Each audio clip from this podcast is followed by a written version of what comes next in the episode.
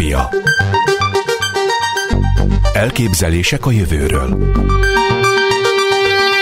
Najman Gábor műsora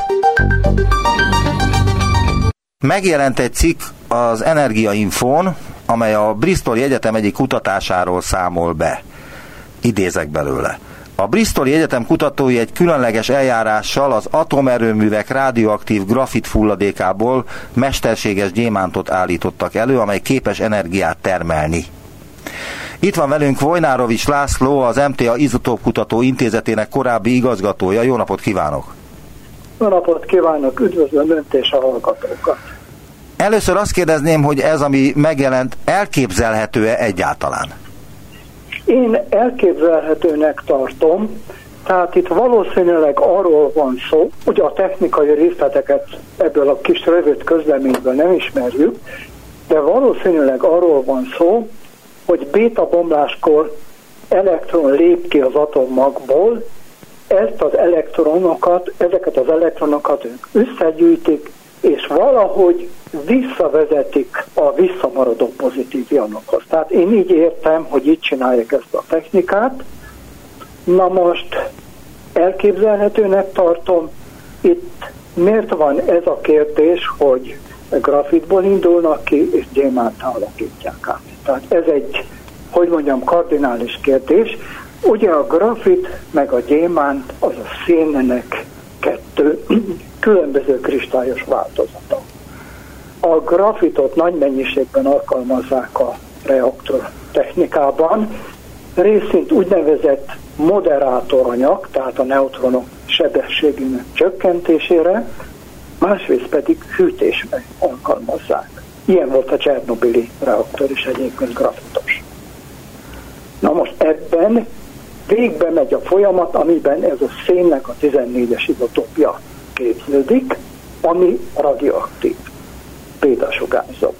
Ezt kívánják felhasználni.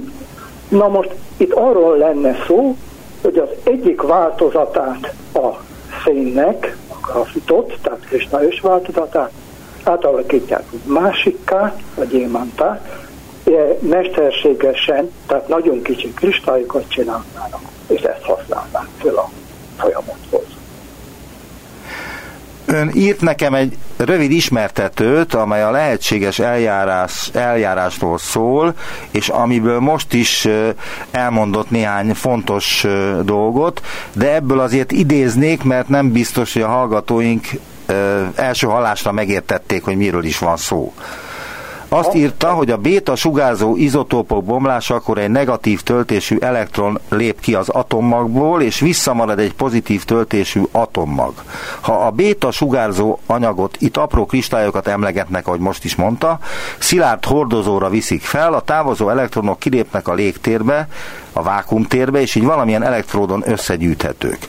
Vagyis ez az ötlet, ez nem is olyan új ötlet, ez már tudott volt az atomerőművek? Én azt hiszem, hogy ez az ötlet igazán nem új, hanem itt a kérdés az, hogy hogyan zárják az áramkört. Tehát ezeket az elektronokat hogyan vezetik vissza a pozitív ionokhoz, tehát a visszamaradt pozitív ionokhoz, és közben ezt a visszavezetést ugye úgy kell csinálni, hogy az elektronokat megdolgoztatják. Tehát a ennek segítségével meghajtanák a pacemaker vagy zseblámpát, vagy egyéb eszközt, amire hát csinálják ezt az elektromos, ezt az elemet. Aha. De az egyik ismerősöm az nem csak azt mondta, hogy itt pacemakerekre, vagy különböző szerkezetekbe való elemről, vagy, vagy egyéb ilyen elektromosságot képző dologról van szó, hanem azt mondta, hogy ez egy teljesen új energia, nincs szükség fúziós erőművekre, meg atomerőművekre, mert teljesen veszélytelenül lehet energiát előállítani atomhulladékból.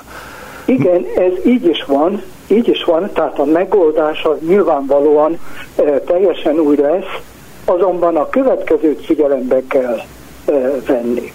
Így nagyon gyenge áram, tehát kis áramerősség érhető el, és ennek megfelelően csak nagyon speciális esetekben használható. A másik, és ez nagyon fontos, hogy itt sugárzóanyagról van szó.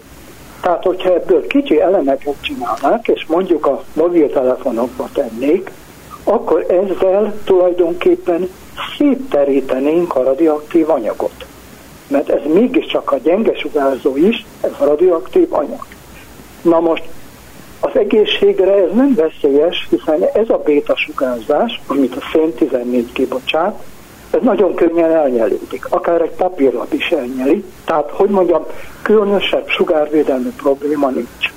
Probléma ott keletkezhet, ha valaki mondjuk kinyitja, szétveri ezt a velemet, akkor az kiszabadul a környezetbe. Ez nem engedhető meg. Mert akkor mi történik? Hát ha szétszórom, ugye, az akár kézzel érintkezhet a kézre, vagy valakinek megfogja ezt az anyagot, és utána a személyhez nyúl, a szembesugárzás következhet be, inkorporálódhat, tehát a szervezetbe bejuthat, tehát épp úgy, mint a többi radioaktív anyag. De ön azt írta a sugárzási veszélyről, hogy különösebb sugárvédelmi probléma nem léphet fel, hiszen a sugárzás energiája kicsi, és a sugárzás egy papírlapon áthaladva is elnyelődik, ahogy az előbb mondta, vagyis az emberekre veszélytelen energiával van dolgunk. Még igen, ezt megkérdem, hogy az emberekre veszélytelen energiával van dolgunk? Igen, abban az esetben, ha ez egy zárt helyen van. De ha arról a zárt helyről eh, kiszabadul, rákerül a kezemre, és megfogok mondjuk egy szelet kenyeret, és a kenyerrel együtt megeszem, akkor belém kerül a sugárzóanyag, és belőről sugároz. Na most ez viszont nagyon veszélyes, tehát ez semmiképp nem engedhető meg. Vagyis akkor ezzel kizárta azt, hogy mondjuk mobiltelefonokban lehessen használni, mert ha valaki szétszedi a mobiltelefont, akkor egy életveszélyes eszköz válik ez az akkumulátor. Na most ezen a szétszedésen nyilván a következőt kell érteni. Tehát én úgy gondolom, hogy ezt egy teljesen zárt kis elemeket csinálnak belőle, úgy, mint hát a mostani elemek is teljesen zártak. Itt akkor van baj, ha én azt szétbontom. Például valaki kalapáccsal ütögeti és szétver. Na most, ha Mit lehetne belőle csinálni? Elnézést, mit lehetne belőle csinálni akkor, hogyha valaki ezt... Semmi, nincs ötletem, nincs ötletem, de hát ilyenek előfordulnak, hogy, hogy valaki mondjuk egy sugárforrást rossz célra használja föl, szétveri. Megnézi, hogy mi van benne, például. És mi van benne? Hát bent nyilvánvalóan, én úgy gondolom, hogy egy lapra fölvéve találhatók ezek apró kristályok, a lap előtt van egy elektród, ami összegyűjti, és valahogy zárják az áramkört. Tehát ez van benne. Egy, egy, egy ez a sugárzó anyag valószínűleg egy vékony lapon helyezkedik el, már csak azért is arra kell tenni, hiszen nagyon gyenge ez a sugárzás. És mekkora áramot képes ez előállítani, vagy mit lehet Én ebből azt hiszem, következtetni? Nyilvánvalóan attól függ, hogy mekkora radioaktivitást tesznek bele, de én azt hiszem, hogy itt milliampereknél nagyobb nem igen lehet. Tehát nem lehet az, hogy ampereket gyártok, és az az amperekkel mondjuk egy gépkocsit hajtok meg. Ezt én elképzelhetetlennek tartom. Tehát akkor ez nem váltja ki azokat az erőműveket, amelyeken egyrészt most kísérleteznek? Nem váltja ki, ez igaz, de az biztos, hogy nagyon sok speci- speciális helyen alkalmazható. Gondoljon itt az űrhajókra, különleges berendezésekre, emlegettem itt a pacemaker hiszen ennek az elő, elemnek egy óriási előnye lenne, a rettentő hosszú élettartam. Ugye ennek a e, szén 14-nek 5760 év a felezési ideje. Tehát itt ez az e, elem év ezredekig működhetne. Tehát ez a pacemakereknél mondjuk rendkívül hasznos lehet, hát, mert nem kell cserélni. Nem, de egy űrhajónál igen, vagy pedig egy... A pacemakereknél miért nem? Mert ott is cserélni kell egy idő után, és ha nem kell cserélni soha, akkor azért az eléggé, eléggé megbízható dolog. A pacemakereknél az azért lenne jó, mert sok-sok évig ott is dolgozhat. Tehát nem kéne cserélni. Mint ahogy a mai pacemakerekben időnként az elemet cserélni kell. Igen. Tehát ez, egyszer beteszik, és akár az illető egyénnek teljes élete folyamán szolgálhat. Hadd kérdezek most egy teljesen más dolgot, de köze van az akkumulátorokhoz, és köze van az új típusú akkumulátorokhoz, mégpedig a lítium. A múltkor készítettem beszélgetést a fúziós erőművel kapcsolatban két magyar szakemberrel, akik kint dolgoznak Dél-Franciaországban, és ők is említették a lítiumot, mint nagyon fontos elemét ennek a Igen. struktúrának.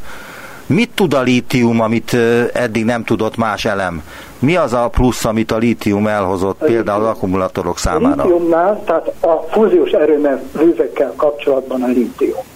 A következő, a fúziós erőműveket úgy képzelik el, és a most Franciaországban épülő első áramtermelésre alkalmas fúziós erőmű is ilyen lesz, tríciummal és deutériummal működik. Na most a tríciumot valahogy elő kell állítani, na most úgy gondolják előállítani, hogy a lítium bomlásából, a lítium magjának a bomlásából jönne létre az a trícium, amit a fúzióhoz felhasználnak. Tehát így jön képbe a trícium, így jön képbe a lítium. És a lítium az hol található? Tehát ez egy ritka fém, vagy eléggé gyakori?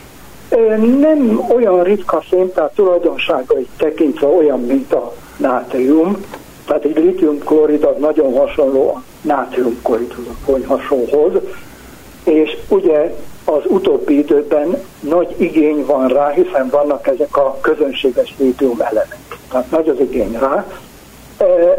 Sok helyütt bányásznak ilyet, én úgy hallottam, hogy Dél-Amerikában több ilyen bánya működik. Na most itt persze a következő kérdés merülhet föl, hogy hát lítiumot használunk föl, hát elfogy a lítium. Na most, ami a fúziós erőművet illeti, ott nagyon-nagyon kicsi mennyiségekről van szó. Tehát nem, mit tudom én, száz vagy ezer kilókról, hanem legfeljebb kilókról lehet szó. Tehát ez igazán olyan nagy mennyiséget nem fog elfogyasztani sokkal többet elfogyasztanak a közönséges lítium akkumulátorok, például amik az autóban vannak. De hogy mit tud ez a fém, amit más fém nem tud? A fém a, e, a e, fúziós reaktorok esetében az, hogy kicsi elemről van szó, és magfizikailag könnyen elbontható, tehát a fúzió szempontból. Most ami viszont a lítium akkumulátorokat illeti, ott annyit jelent, hogy a lítium ion és a lítium fém közötti úgynevezett elektród potenciál különbség az nagy. Tulajdonképpen a legnagyobb a elemek közül, a alkálitémek közül. Ez az óriási előnye.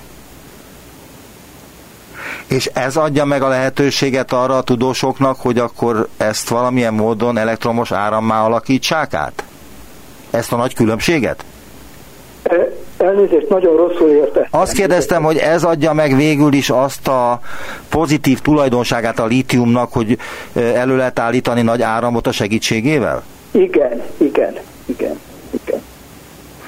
Mit gondol Nagyon a... fontos. Igen? Nagyon fontos, de ugyanakkor azt is mondogatják, hogy előbb-utóbb lítium hiány fog előállni. Én úgy gondolom, hogy itt is ugyanaz lesz, mint sok más esetben, hogy a e, már használt akkumulátorokat, tehát a üzemen kívül akkumulátorokat fogják újra feldolgozni és kinyerni belőle a lítiumot. Mit gondol a jelenlegi akkumulátorok kibővíthetőségéről, ami az elektromos autókat illeti? Tehát, tehát hogy... a lítium, lítium akkumulátorok esetében? Igen, tehát ugye hát minden nagy gyár azzal próbálkozik, hogy olyan autót, elektromos autót gyártson, amely egy normális 5-600 ezer kilométeres távolságot képes megtenni. De eddig még csak nagyon nehezen sikerülget ez a dolog. Igen, igen, feltétlenül meg kell valósítani, és én gondolom, hogy ez lesz a jövő. Na most a fúzió, a előbbi témához visszatérve, tehát a angoloknak ehhez a bizonyos eleméhez, hadd említsek még egy dolgot meg. Tulajdonképpen a radioaktív elemeket áramtermelésre, más áramtermelésre, ugye mint az atomreaktorok, már régóta alkalmazzák más megoldásban. Az úgynevezett termoelektromos hatást használják ki. Következőről van szó. A radioaktív forrásokat képeznek, zártakat, amikbennek a belsejében egy nagy meleg van. Jól leszigetelve, jó meleg van. A külső hőmérséklet még a kicsi, és a termoelektromos hatást használják föl elektromos áram generálására. Na most ilyenből nagyon sokat készítettek az egykori Szovjetunióban, a következő miatt, és ez a felhasználás nagyon érdekes. A Szovjetunió ugye igyekezett nagyon védeni a határai délfelé, ugye nagyon hosszú határ van, és mikrohullámú átjátszókat telepítettek a határ mentén. Na most ezeket eldugott helyekre tették, esetleg ejtlernyővel eresztették le. Most ezeknek nagyon sokáig kellett működni, évtizedeken át karbantartás nélkül. Az áramforrást ezzel a termoelektromos hatás segítségével érték el, cézium 137 izotopot alkalmazva, nagyon jól működött a rendszer, volt azonban egy baj. A baj a következő volt, megszűnt a Szovjetunió. Ott maradtak az átjátszók, és ezeket össze kellett gyűjteni. Na most ezt a, NATO, a, a Nemzetközi Atomenergia segítségével óriási programok keretében gyűjtöttek utána össze. És sikerült összegyűjteni, vagy? Sikerült összegyűjteni, bár meg kell mondani, hogy itt a fáma balesetekről is beszámol, mégpedig olyan balesetekről, hogy a helyiek megtalálták, szétbontották, kivették az izotópot, és jé, milyen érdekes fehér por, amelyik, mert ugye a céziumot céziumklorid formájába tették bele, amelyik sötétben fluoreszkál. Na most ebből azután nagyon sok, több sugárbalesetet írtak le, hogy bekövetkezett. Tehát, hogy ez halálos volt azokra, akik megtalálták ezeket az hát átjátszó állomásokat. Nagyon erős sugárzása van, nagy energiájú sugárzása van a 137-nek, és nyilvánvalóan itt nagyon nagy radioaktivitásokról Hát szerencsére ma már ilyen azt a silabuszt, amit elküldött nekem, még eh, ki is egészítette azzal, hogy még az árról is írt valamit. Azt írja az árról, mármint ennek a Bristol egyetemi eh, felfedezésnek a lehetséges áráról, hogy az ilyen elem ára várhatóan rendkívül nagy lesz, hiszen a radioaktív anyagokkal történő minden munka különleges eszközöket igényel. Például kézzel a radioaktív anyag nem érinthető, Igen. speciális Igen. fülkékre, boxokra, távtartókra, manipulátorokra van szükség. Nagyobb méretű igény esetén automatizálásra lesz szükség. Ilyet például a, szükség. Ilyet például Igen. a pozitron emissziós tomográfnál valósítottak meg a PET-CT-nél. Tehát, tehát, hogy van ilyen, a gyakorlatban nem teljesen olyan, mint a Bristol Egyetem kutatói által megvalósított kis elem, de azért ezt a fajta struktúrát használják, tehát ezt az ötletet használják máshogyan is, mint hogy mondta az átjátszó állomásoknál, csak ott nem grafitot használnak, hanem tríciumot, vagy, vagy én nem tudom micsodát. Más izotópokat. Más izotópokat. Igen. Tehát- Na, most az ára visszatérve.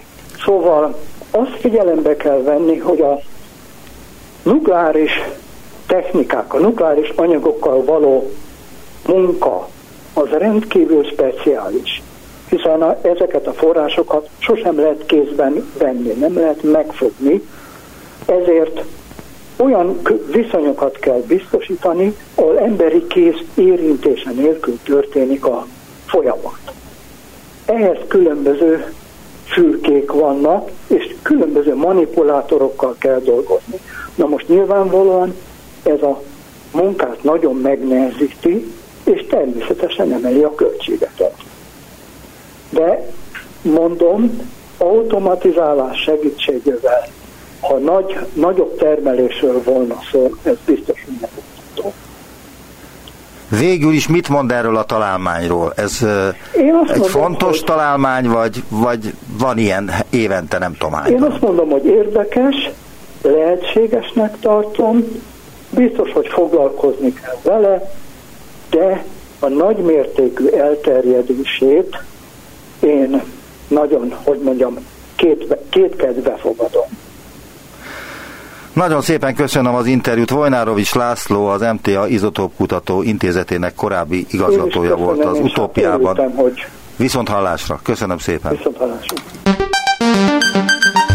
Utópia Mostantól él Magyarországon zsellérhangya, szultánhangya és 124 másik egyedi névvel rendelkező faj olvasni egy ismertetőben, amit Csős Sándor biológus, ökológus írt, és akit az utópiában is üdvözölhetek. Jó napot kívánok! Jó napot kívánok, üdvözlöm a hallgatókat! Mikortól van nevük a hangyáknak? Á, tulajdonképpen a helyzet az, hogy a, a hazai hangyafajoknak a latin nevük az mindig is ismert volt, már azoknak, amiket ugye ismerünk Magyarországról. De a nagy újítás, vagy a nagy lépés most az, hogy magyar nevük is van. Tehát, hogyha mondjuk a, a felhasználónak, vagy a laikus érdeklődőnek azt mondjuk, hogy Leometokon mikrocephal, az ugye nem mond semmit, de hogyha azt mondjuk, hogy tölgyfahangja, akkor már is jobban el tudja helyezni, hogy miről is beszélünk. Ezért lényeges ez, hogy, hogy tudjunk, a, tudjunk a nagy közönséghez szólni. Tehát a nevük az, az valamennyire jellemzi is azt, hogy hol élnek, hogyan élnek, milyen hangyákról van szó? Így van. Tehát a, a névadásnál egy, egy nagyon fontos szempont volt az, hogy, hogy ez valamilyen módon tükrözze vagy az életmódjukat, vagy, vagy a kinézetüket. Tehát, hogy a, hogy a laikusok vagy az érdeklődők tudják, tudják mihez kötni, könnyebben megragadjon, információt hordoz a név maga is a hangyáról. Igen, azt is írja ön, hogy aminek nincs neve, az a köznapi értelemben nem is létezik, vagyis sokkal nehezebben tudunk róla beszélni, gondolkodni, és ezzel is magyarázza ön, aki egyébként ezt a magyar hangyanév katalógus létrehozta, hogy, hogy erre miért is volt szükség. Így van. Tehát azért igen, gondoljunk bele, tehát hogyha ha valamiről szeretnénk beszélni, el, el kell nevezzük a dolgokat, hogy, hogy mindenki számára nyilvánvaló legyen, hogy, hogy miről beszélünk, és ez ennek egy egyezményes uh, névnek kell lennie, tehát az, amit én uh, mondjuk zselérhangyának hívok, az más számára is ugyanaz legyen, hogy ugyanarról beszélünk. De ezért nagyon fontos, hogy, uh, hogy legyen egy egységes nevezéktan. Hány hangyafaj él a világban? És hány hangyafaj él Magyarországon? Világszerte valamivel több mint 16 ezer hangya van. Ugye a hangyák azért egy nagyon népes csoport, eh, rendkívül fajgazdag, és uh, úgy mondjuk, hogy ökológiailag is domináns. Tehát um, hogyha például uh, összegyűjtjük valahol a, a, a teljes rovarvilágot, uh, mondjuk egy, egy mezőn vagy egy erdőben, ha képesek lennénk arra, hogy, hogy összeseperjük az összes rovart, akkor azt találnánk, hogy 10 kilónyi rovarból 3 vagy 4 kilót hangyák tesznek ki. Tehát a, borzasztóan népesek. Magyarországon is hasonlóan népesek, de a fajszámuk azért nyilván az ország területéhez mérve sokkal kisebb. 126 fajt ismerünk a, az országunkban. Miért hívják szuperszervezetnek a hangyabolyt? Azért, mert egy um, kolónia úgy működik, ugye a szuperorganizmus maga a hangya kolóniát akarja. Igen. Tehát nem a, nem a hangyákra vonatkozik, hanem a hangya kolóniára is. A hangya kolónia úgy működik, mint egy, mint egy soksejtű szervezet, ahol a sejteknek a szerepét egy-egy hangya dolgozó veszi át. Körülbelül úgy kell elképzeljük ezt, mint a, illetve a hangya dolgozókat, mint agyakkal rendelkező sejtek. Ezek együttműködnek, hálózatot alkotnak, kooperálnak, és egy-egy, egy-egy egyedük, tehát egy-egy hangya egyed, egy hangya dolgozó önmagában nem, nem életképes. Hasonlóan például az emberi, ugyanis sok sejtű szervezethez egy-egy sejtet, ha, ha kiemelünk, akkor ideig, óráig életképes, csak utána utána elpusztul. Két éve jelent De... meg a Földi Idegenek című könyv, ami a hangyákról szól. Miért hívja ezeket Földi Idegeneknek? A kifejezés, illetve ez a cím körülbelül onnan kapta a nevét, hogy a, próbáltam, próbáltam elképzelni, a, illetve elmagyarázni az olvasónak azt, hogy mennyire, mennyire másként gondolkoznak a hangyák, mint a, hogy másként léteznek, mint mi. A, ugye a hangya kolóniát nagyon gyakran a rovar államnak vagy rovar társadalomnak szokták nevezni, ezzel utalva arra, hogy uh, ilyen analógiát vagy homológiát uh, mutatva az emberi társadalommal, de, de valójában nem erről van szó, ők teljesen másként működnek, mert teljesen másként is gondolkoznak, mint, a, mint mi emberek. Annyira, annyira másként, um, mint uh, például, ha, ha földi, uh, uh, ha idegenek érkeznének a földünkre, és próbálnánk velük kommunikálni, próbálnánk megérteni őket, és, uh, és nem igazán sikerülne, mert teljesen más uh, algoritmus alapján, teljesen más módon gondolkoznak, mint mi emberek. Hogyan tudná ezt úgy leírni, hogy meg is értsük? Tehát gondolom, hogy ön nem tudom, hogy mennyire tudja azt, hogy hogyan gondolkodnak, de feltételezem, hogy azért ebben a dologban már nagyon régóta benne van. Tehát, hogy mi az, amit meg kéne az embereknek érteni, hogy megértsük a hangyák gondolkodását? A mai a irodalomban, vagy a mai közbeszédben ugye a hangyákat antropomorfizáljuk. Ez azt jelenti, hogy emberi a tulajdonságokat adunk nekik, vagy az emberi, emberihez mért tulajdonságokkal ruházzuk fel őket. Erről szó sincs, ugye a hangyáknál nincs becsvágy, nincs szeretet, nincs, nincs ragaszkodás, ők, ők egyszerűen egy beépített kódot követnek, ami alapján működnek, és ez a kód nem más, mint, a, mint az utódok felnevelése. Ugye ők ennek ennek szentelik a, az életüket. Egy hangya dolgozó számára nem létezik hierarchia, mint például ugye az emberi társadalomban. Számukra nincsen ambíció, ők nem akarnak uh, nagyot alkotni. Um, ugye a hangyák, hangyák névtelenül élnek. Uh, nem, ebben is eltérnek a, az embertől. Hát, uh, például ugye egy hangya dolgozóból soha nem lesz uh, vagy felfedező, vagy, vagy művész, stb. Nem tudom, ez így érthető-e. Persze, érthető.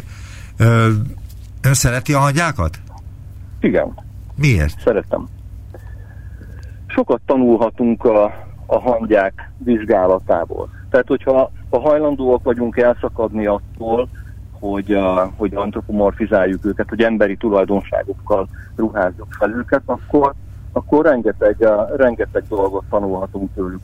Például ugye a hálózatépítésben ők, ők rendkívül jó.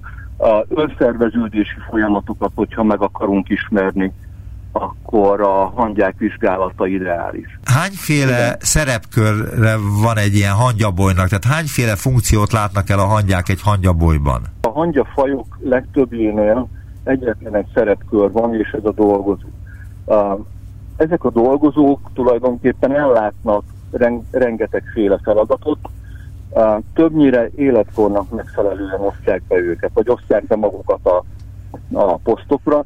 A fiatalabb dolgozók a lárvákat nevelik, az idősebb dolgozók már a fészek környékén végzik a feladatokat, és a legidősebb dolgozók pedig a felderítők, ugye ők a leg mondjuk úgy értéktelenebbek a, a kolónia számára, tehát egy néhány éves dolgozó már uh, megszolgálta a befektetett energiát, és ők, ők mennek ki felderítő feladatokat elvégezni. Ha véletlenül odavesznének, akkor mondjuk úgy, hogy értük nem, nem olyan nagy kár.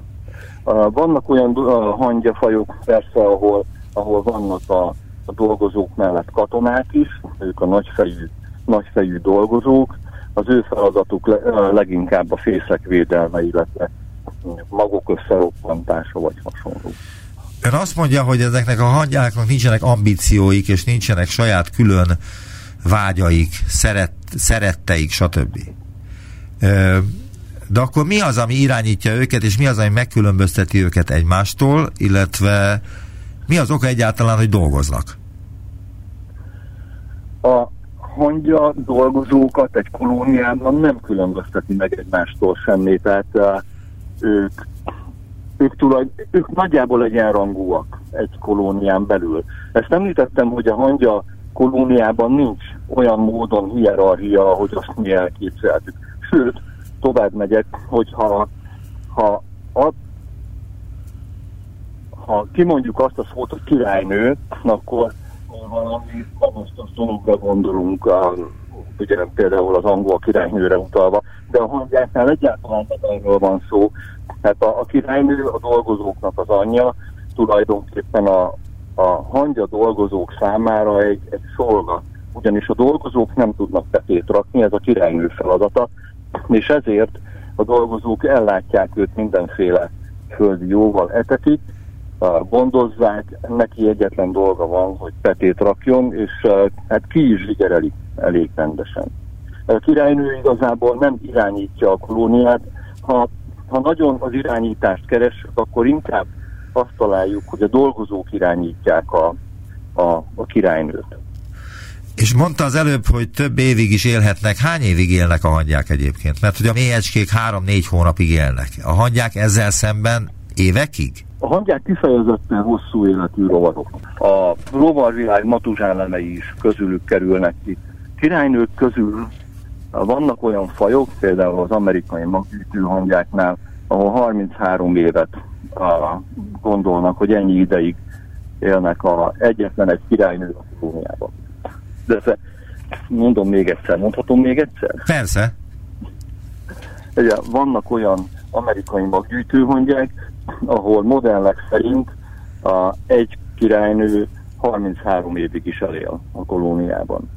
A hazai fajaink közül például a vörös hangyáknál 10-20 évet elél egy királynő. A dolgozók is hosszú életűek lehetnek, szintén az erdei vörös hangyánál egy dolgozó 5 vagy 6 évig is elél. Igaz-e az, hogy egész Európában élnek hangyák, amelyek rokoni kapcsolatban állnak egymással? és hiába választják el utak, városok, tavak, tengerek egymástól őket, mégis tudnak valahogyan információt küldeni az egyik rokon a másik rokon hangyabolynak. Én úgy gondolom, hogy az argentin hangyáról van szó.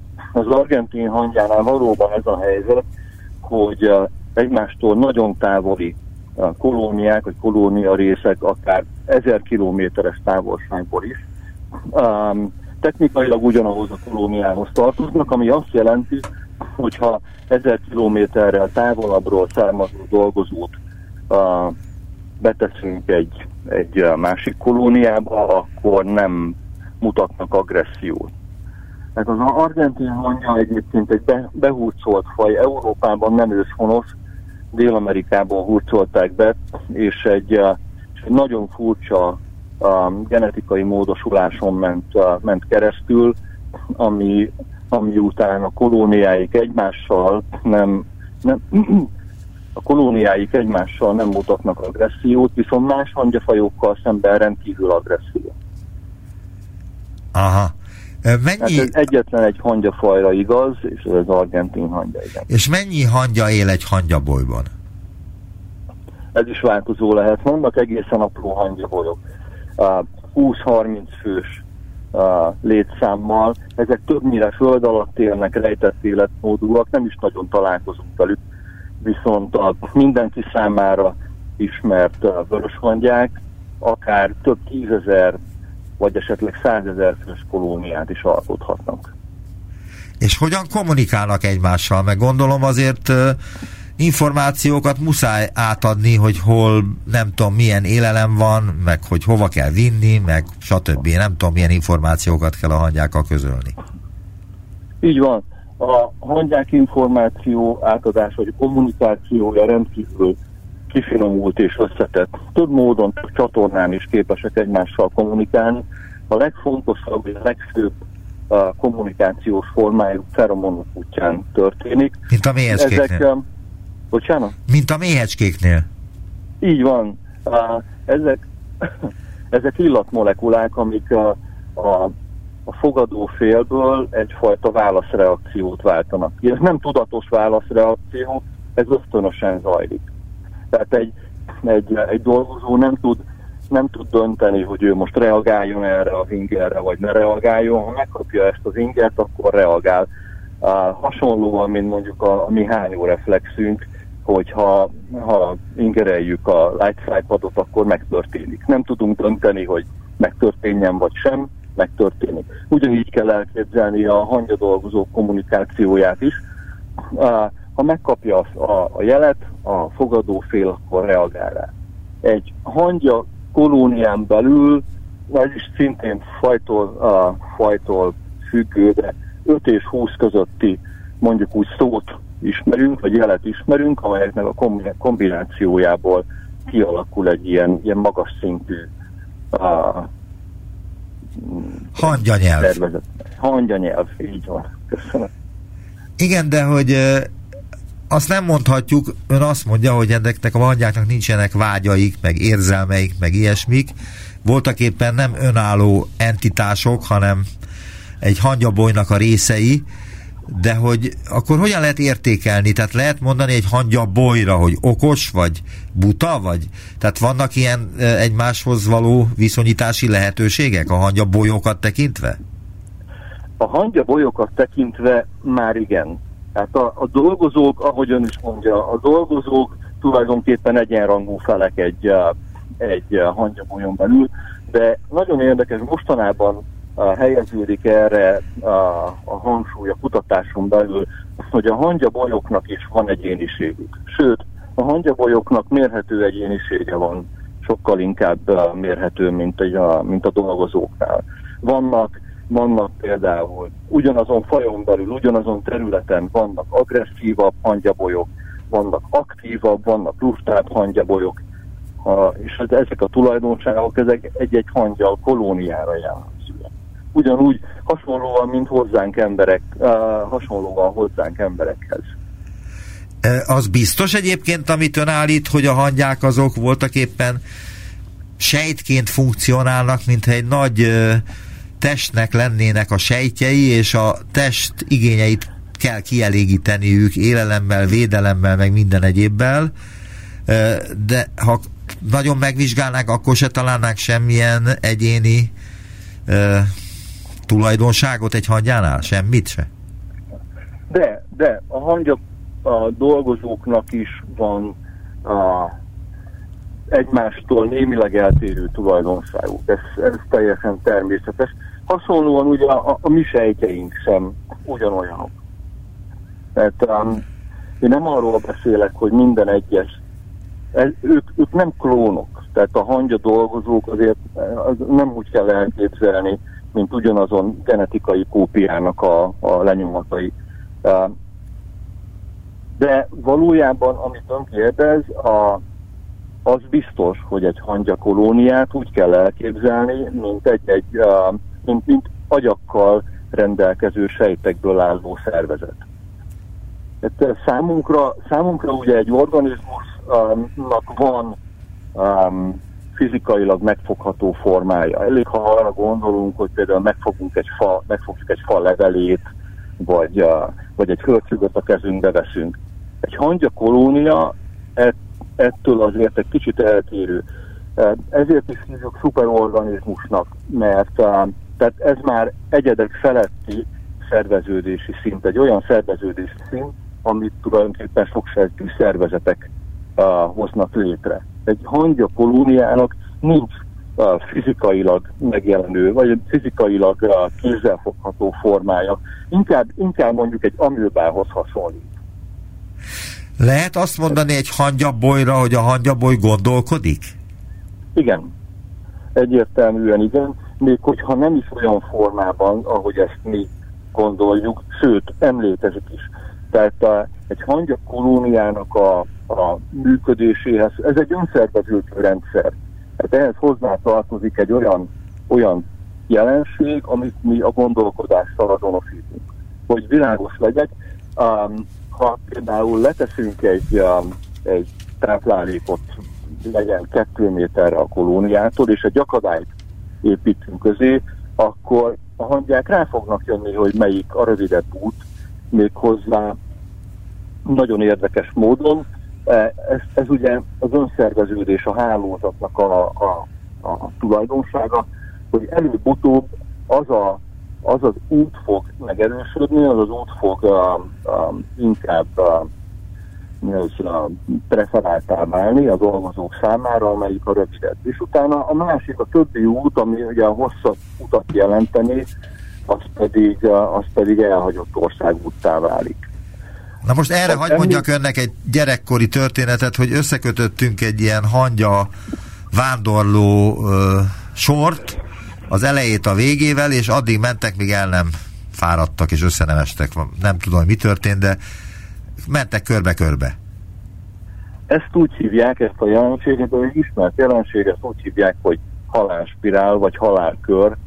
Ez viszonylag gyakori azoknál a fajoknál, amelyek hosszú, hosszú vándorutat vagy hosszú utat tesznek meg a táplálékforrás és a, a kolónia között. A hosszú út azt ilyen több méter vagy több tíz méterben kell elképzelni. Ilyenkor az történik, hogy minden hangya dolgozó követi a másik, az előtte menő hangya dolgozónak a feromonnyomát. Um, nyilván ők ebből nem látnak ki, tehát hogy nem látnak messzire, vagy nem érzékelnek sok minden más, csak azt a feromonnyomot igyekeznek követni, és hogyha ezt rövidre zárjuk, tehát hogyha ezt körbe zárjuk, ezt a, ezt a feromon ösvényt, akkor a hongyák szépen körbe-körbe elkezdenek, elkezdenek rajta vándorolni, mert csak azt érzékelik, hogy ők előre mennek. Ők azt nem, nem fogják érzékelni, hogy ez egy kör. Igen, és itt jön be az, amit ön mondott, hogy hát ezeknek nincsen a hangyáknak önálló gondolkodásuk, hanem a hangya boly a gondolkodó nem tudom micsoda, nem tudom minek lehet Gondolkodó nevezni. lény, nevezzük így. Tehát igen. gondolkodó lény maga a hangyaboly, annak rá kéne jönnie, hogy itt be vannak csapva azzal, hogy körbe-körbe mennek, de hát ez az információ az nem jut el a hangyabolyba. Igen, pontosan így van. Világos. Milyen ökológiai szolgálatot látnak el a hangyák? A hangyák ökológiai szerepe rendkívül jelentős. A mi égövünkön, tehát a mérsékelt égövön is a trópusokon is. Csináltak egy vizsgálatot a Amazon, amazoniai esőerdőkben valahol, hogy eltávolították, kizárták a hangyákat a területről, és azt tapasztalták, hogy a, a rovartetemek nagyon gyorsan elkezdtek felhalmozódni a területen. Um, a, tulajdonképpen arra jutottak, hogy az összes rovartetem 60%-áért, annak elszállításáért tehát az összes rovartetem 60%-ának elszállításáért a hangyák felelősek. Egyszerűen nem volt más rovarcsoport, ami átvegye a hangyáknak a, a, a eltakarító szerepét. Milyen ökológiai szolgálatot látnak el a hangyák? A hangyák a, a rovarvilág legfőbb, legfontosabb ragadozói. Sokkal több rovart fogyasztanak el egy területen, mint a kifejezetten a ragadozó életmódra specializált pókok. Például egy um, fenyőerdőben, vagy egy, uh, vagy egy lombhullató erdőben előfordul néhány évente, hogy, um, hogy megjelennek, nagy tömegben megjelennek lepkehernyók, és uh, tulajdonképpen az összes lombot lerágják a fákról. Nem is olyan régen, néhány évtizeddel ezelőtt vették észre svájci kutatók, mikor helikopterrel elrepültek egy erdőség felett, hogy a az erdőknek a teljesen tarrarágott erdők a bizonyos foltjai néhány, néhány tíz méter sugarú körben zöldek maradtak. És nem hogy miért, majd miután leszálltak és megnézték a területet lent a földön, hogy, a, egy erdőben, hogy mi történt, akkor azt találták, hogy minden, minden kis zöld szigetnek a, a közepén egy-egy hangyaboly, egy, egy vörös hangyaboly volt található. Ezek a vörös hangyák, ezek tulajdonképpen megtisztították a fákat a, az összes a lepkehernyótól, és ezzel meg is védték őket attól, hogy, a, hogy talra rágják a lepkék a, a lombkoronájukat. Tehát a, a hangyáknak a szerepe kifejezetten jelentős. Azt már említettem, hogy a, a, a biomassa, tehát a teljes rovar tömegnek a, a 30-40 százalékát is kitehetik a, a hangyák. És ennek megfelelően magas, vagy ennek megfelelő a, az ökológiai szerepük is. Még annyit kérdeznék, hogy terjesztenek az ember számára veszélyes betegségeket a hangyák?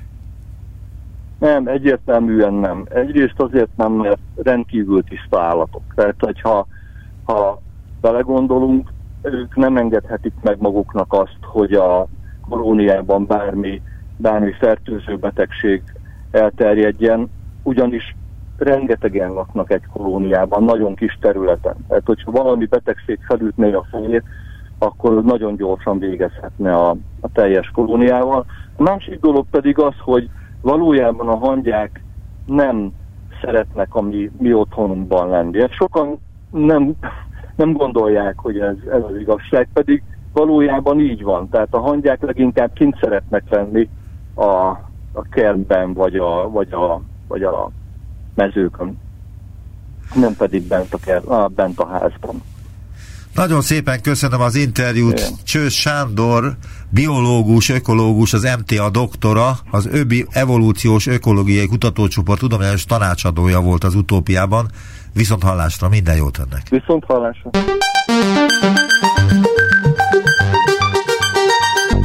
Visszaértünk a jelenbe. Neumann Gábor utópia című műsorát hallották.